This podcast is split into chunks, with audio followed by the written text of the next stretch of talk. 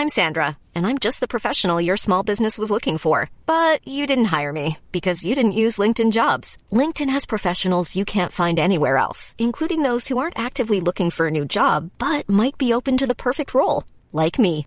In a given month, over 70% of LinkedIn users don't visit other leading job sites. So if you're not looking on LinkedIn, you'll miss out on great candidates like Sandra. Start hiring professionals like a professional. Post your free job on linkedin.com slash people today.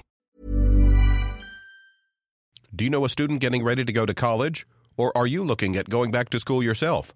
The Woodward Hines Education Foundation and the Get to College program help more Mississippians get to and through college to get certificates and degrees that lead to meaningful employment. They offer free college planning advice, including hands on FAFSA completion assistance through in person or virtual appointments. Visit gettocollege.org to learn more.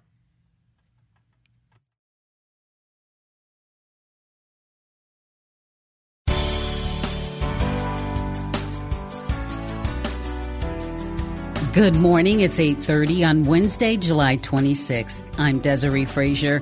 This is Mississippi Edition on MPB Think Radio.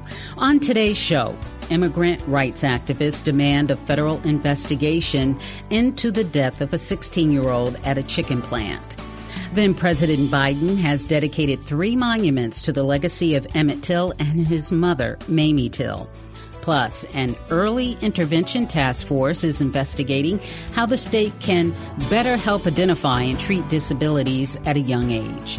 This is Mississippi Edition on MPB Think Radio. Advocates for the rights of immigrants are calling for an investigation into the death of 16 year old Duvan Tomas Perez. The young teen died in a mechanical accident at a Hattiesburg poultry plant. He was cleaning heavy machinery, which is not allowed by state and federal law because he's a minor. The plant's owners, Mar-Jac Poultry claim they were unaware of the boy's real age. Lorena Quiroz, executive director of Immigrant Alliance for Justice and Equity, says that's not an excuse. First, we would like to extend our deepest condolences to the family, friends, and community that has been devastated by the death of this young man, who should have been at this time planning to go back to school, enjoying the excitement of the end of the summer, but instead is no longer with us. 10 days ago, Duran Perez became tangled in one of the machines at Mar-Jac and was killed because of the negligence of a company that has a pattern of exploitation in the meat and poultry industry in Mississippi. This pattern was exposed before the 2019 raid, okay. confirmed during investigations by departments such as Wage and Hour and EEOC, and continues to hurt our most vulnerable workers who are often seen as disposable. We have a community that is in fear today. A young teenager has died, and the family and the community is terrified to speak out, to speak to government officials because of the raids, because of the threats, because of the racism that surrounds these small towns in rural, rural Mississippi. As allies and national partners, we can and must not accept these conditions. This moment requires action. We hope that you join us in demanding a state and industry wide multi agency investigation into the rampant abuses and conditions in these poultry plants that have caused this tragedy. Turning to those raids in 2019, multiple chicken plants in Mississippi were raided by Immigration and Customs Enforcement, the largest worksite raid in U.S. history. Many workers were taken away from their families and children, held in detention centers, and later deported. Wendy Cervantes is Director of Immigration and Immigrant Families at the Center for Law and Social Policy in Washington, D.C. She says this new case of a young immigrant being killed by machinery shouldn't have happened. It's another example of exploitation and trauma towards the immigrant community. Several minors were arrested in those raids as well, and all workers we spoke with reported unsafe and troubling workplace policies and conditions, from long work hours with limited breaks, freezing temperatures, verbal abuse, limited protective gear, and the list goes on. In short, These are work environments that are unfit for adults, much less for minors. Four years later, it is clear that not only are workers still subject to dangerous conditions, but that employers are still not being held accountable. Dubon's tragic story is unfortunately too common, and too many kids like him are continuing to work in inappropriate settings across the country in direct violation of our child labor laws. Yet, time and time again, blame is placed elsewhere. The most outrageous and appalling response is when blame is placed on the children themselves, as has been done in Duvan's case. Let me be clear Duvan was a victim of irresponsible hiring practice, and his case demonstrates the dire need for more effective labor law enforcement. And it is also critical to remember that poverty is a major driver of child labor, and families who are forced to have their children work are often left with no other option for putting food on the table. CLASP has been advocating for policy changes to ensure that federal and state labor agencies are doing their part to protect workers, including young workers, and save lives. That is why we're calling for significant increases in civil monetary penalties for child labor violations so that fines are not just the cost of doing business, in particular for each violation that causes death or serious injury to a worker under 18 years old. A portion of civil penalties collected for these violations should be pooled into a victims fund to support legal services and representation for victims of child labor law violations and to fund additional community um, supports for victims and their families. We also believe it is absolutely necessary that all companies in the employment chain be held accountable. The large corporations that sit at the helm of the employment structures that hire children must be held accountable, even if they are not the employer of record. The temporary staffing firms or third party employers of record utilized by companies, as well as contractors and subcontractors, should all be held accountable for any violations as well. And to ensure proper enforcement of our labor laws, there must be sufficient resources for labor agencies to investigate possible violations in partnership with worker and community organizations so that workers feel empowered to come forward and report violations. Finally, it's time for policymakers to take action to comprehensively address the harms facing children who are being exploited by irresponsible employers. We applaud efforts like the new federal task force between the Departments of Labor and Health and Human Services to improve enforcement of child labor laws, but much more needs to be done at the federal and local level, including pushing back on efforts to weaken state child labor laws. The bottom line is that all children deserve protection, and we as a country have the moral and legal obligation to ensure they receive it. Also voicing concerns is Nadia Marin Molina with the National Day Laborer Organizing Network in California. This is not the first death at this plant. OSHA and federal agencies have had to investigate multiple deaths and injuries, which should also have been uh, prevented if this employer had abided by labor laws. As part of uh, this investigation, OSHA has issued an important step. They issued a statement of interest on Friday, which is an effort to protect immigrant workers in the face of the threats and intimidation that they have been facing. There's also uh, an investigation which is under the Wage and Hour Division, again from the Federal Department of Labor, which is about the investigation of the violation of child labor laws, as far as we know. And that means that there can and should be additional workers who should be protected under a statement of interest from deportation as well, who should be protected from the threats and intimidation that are used so often against immigrant workers.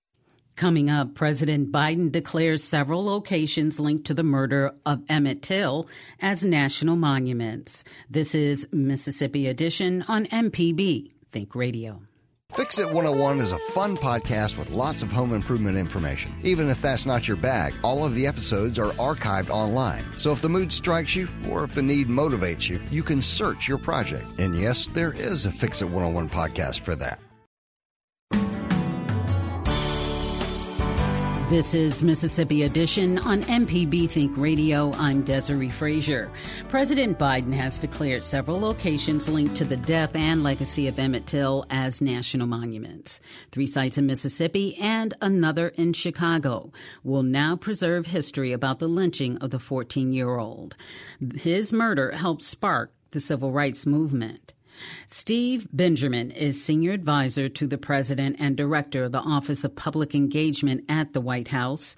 He speaks with our Kobee Vance about the dedications. The President and Vice President committed to advancing civil rights and, and racial justice, and that very much includes protecting places that help tell a more complete story of our nation's history. And this um, this monument is, is going to be uh, a key piece of, of, of the puzzle surrounding not only uh, Emmett Till's murder, uh, his too short-lived life, the unjust acquittal of his murderers, and, that, and probably as importantly, the activism of his mother, Mamie Till Mobley, who courageously brought the world's attention to the brutal injustices and racism of, of the time, which served as a as a as a significant catalyst uh, for the civil rights movement. You think about 1955, 125,000 people attended the visitation and funeral services to mourn uh, Emmett Till and, and, and bear witness.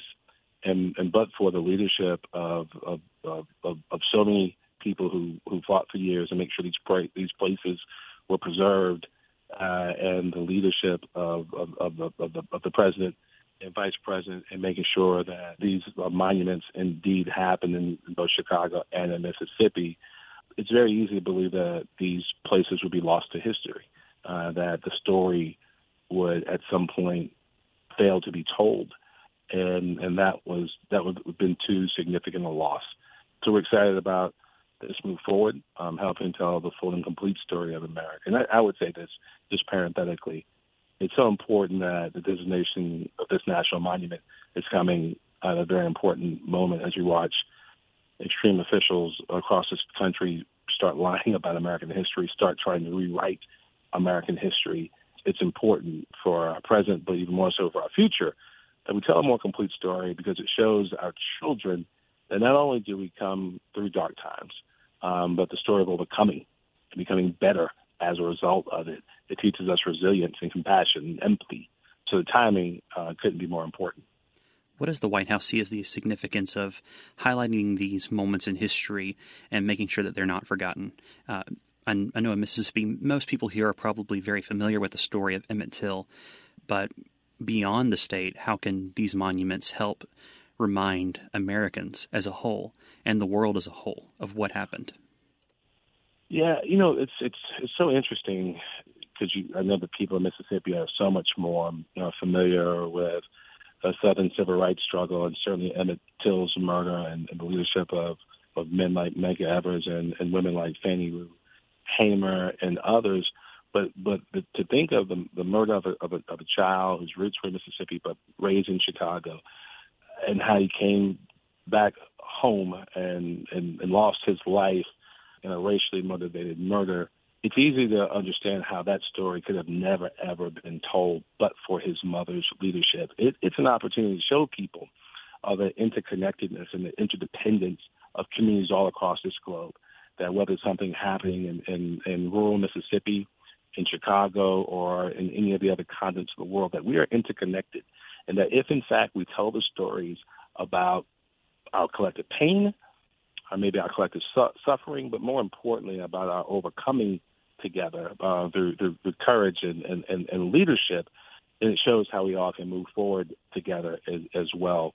So it's not just about um, Mississippi it's about um, a, a, a, more um, intimate global struggle for civil rights and racial justice that I'm very proud that our president and vice president have chosen to be at the forefront of. You mentioned earlier that this is about preserving history. I know that over time, buildings can become damaged and things like that. Uh, signs can become damaged. But here in Mississippi, specifically with Till's monuments, we've seen violent attacks against some of the things that have been set up already. Uh, there have been markers uh, set up on the sides of roads to identify some of the significant places that were a part of his story. What is what are your thoughts on potential attacks on these monuments and the dedications that y'all are doing? Well, the most important piece of the puzzle is obviously the significant investment being made in education here. So we'll be working to educate people, educate the public here, that hopefully leads to less of this this foolishness and, and madness that others are trying to feed by dividing us. So hopefully we can go upstream and, and, and teach people about why this is important. But secondly, I believe that the um, designation of, of, of, these sites as, as, national monuments also comes with additional protection uh, that, that not only helps with interpreting uh, the historic resources, uh, but also um, significantly accelerates the, uh, this type of vandalism that we hope will, will, will cease, and, um, and, and you know, we hope and pray uh, that this will add some protection to these monuments. What are the president's thoughts on this initiative and what it can mean for Mississippi and the rest of the nation? Mississippi is a great state um, with, with, wonderful people. Had some time spent with um, Congressman uh, Bennie Thompson and, and, and enjoy a, a, close and personal relationship with several of your mayors, including Mayor uh, Lumumba and, and, and, Jackson. Mississippi over indexes on, on, on leadership and has for a significant period of time. It's an opportunity to celebrate the sacrifice of so many others and, and, and make sure, again, that we move uh, forward together as, as, as 50 states recognizing this sacrifice of so many people in this community whose names will never be in lights. Um, it's it's important uh, that um, we'll do it just as the president uh, said. We'll move forward together as a country. Steve Benjamin is senior advisor to President Joe Biden. Coming up, a task force is investigating better ways to detect and treat childhood disabilities early. This is Mississippi Edition on MPB Think Radio. Hi, Larry Morrisey with the Mississippi Arts Commission. Please join me and my colleagues for the Mississippi Arts Hour, where we have in depth conversations with different creative Mississippians. That's the Mississippi Arts Hour, Sundays at 5 on Think Radio, or download it as a podcast.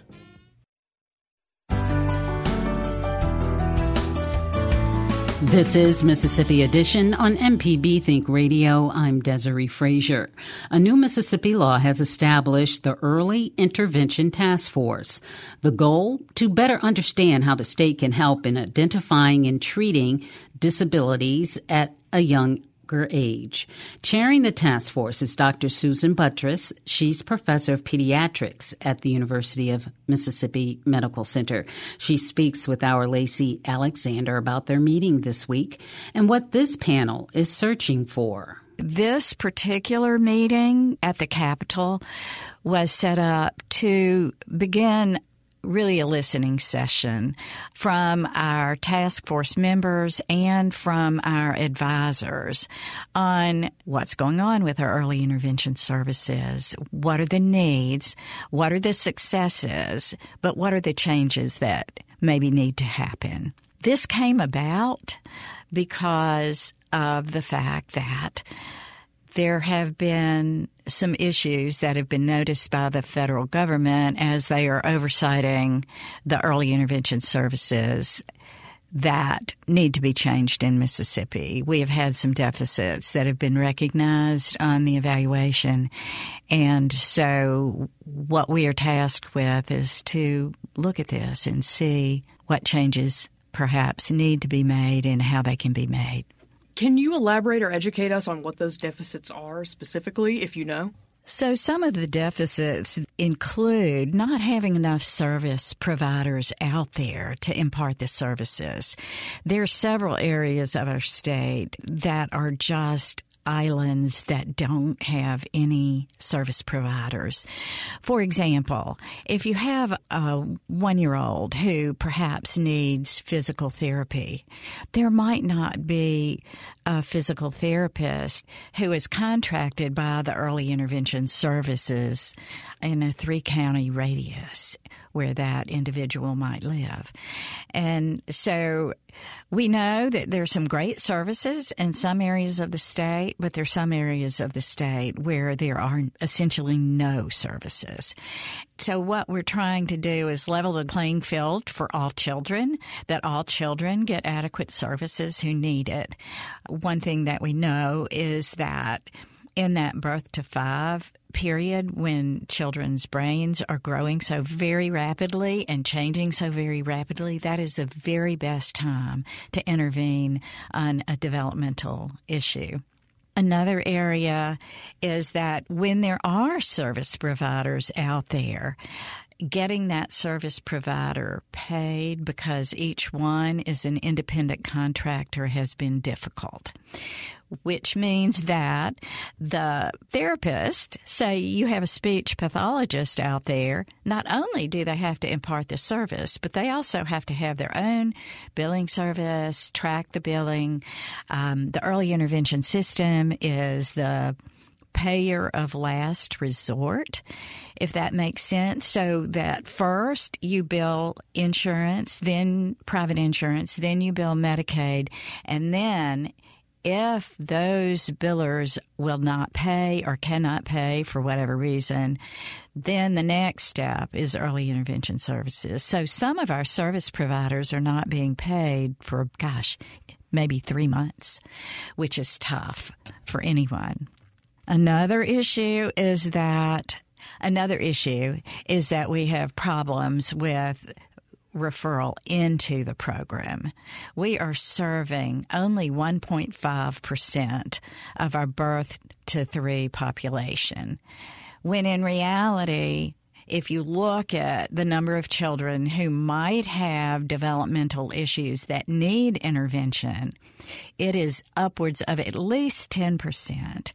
And in homes in which um, there there's deep poverty, it may be even higher than that, uh, upwards of 20%. We, we know we are not serving the number of children that we need to be serving. If you don't serve the children from birth to three, what happens is when they get into the public school system after age three, then you're having deeper problems that need more intensive and perhaps longer services, longer amount of service time that has to be given. Was there any part in the meeting where you thought this is important, this is a big step for us? Anything big like that that touches your brain right now? Well, there were several great testimonies and then some discussion after there were some after all the testimony i thought there was a good robust conversation that happened that uh, some back and forth con- conversation about where we need to go what we need to look at. It's been brought up that perhaps we need a different way to employ early intervention service providers we need to do a better job of making sure that physicians, pediatricians, family practitioners, nurse practitioners all refer into the system. There was conversation that one issue that has happened is that many, many healthcare providers have lost faith in the ability for their children that they refer in to get timely services. So we need to restore the faith in that and that, that really makes sure that all of our children get those needed services in a timely fashion.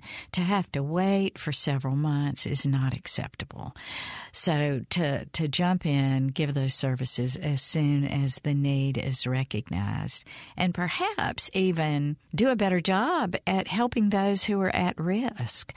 Those children who are, are born with a, a genetic issue that may later down the road cause some issues. Or those children who were perhaps born knowing that there was alcohol during pregnancy or another substance abuse during pregnancy puts that child at higher risk for developmental or behavioral issues. Dr. Susan Buttross is professor of pediatrics at the University of Mississippi Medical Center. This has been Mississippi Edition on MPB Think Radio.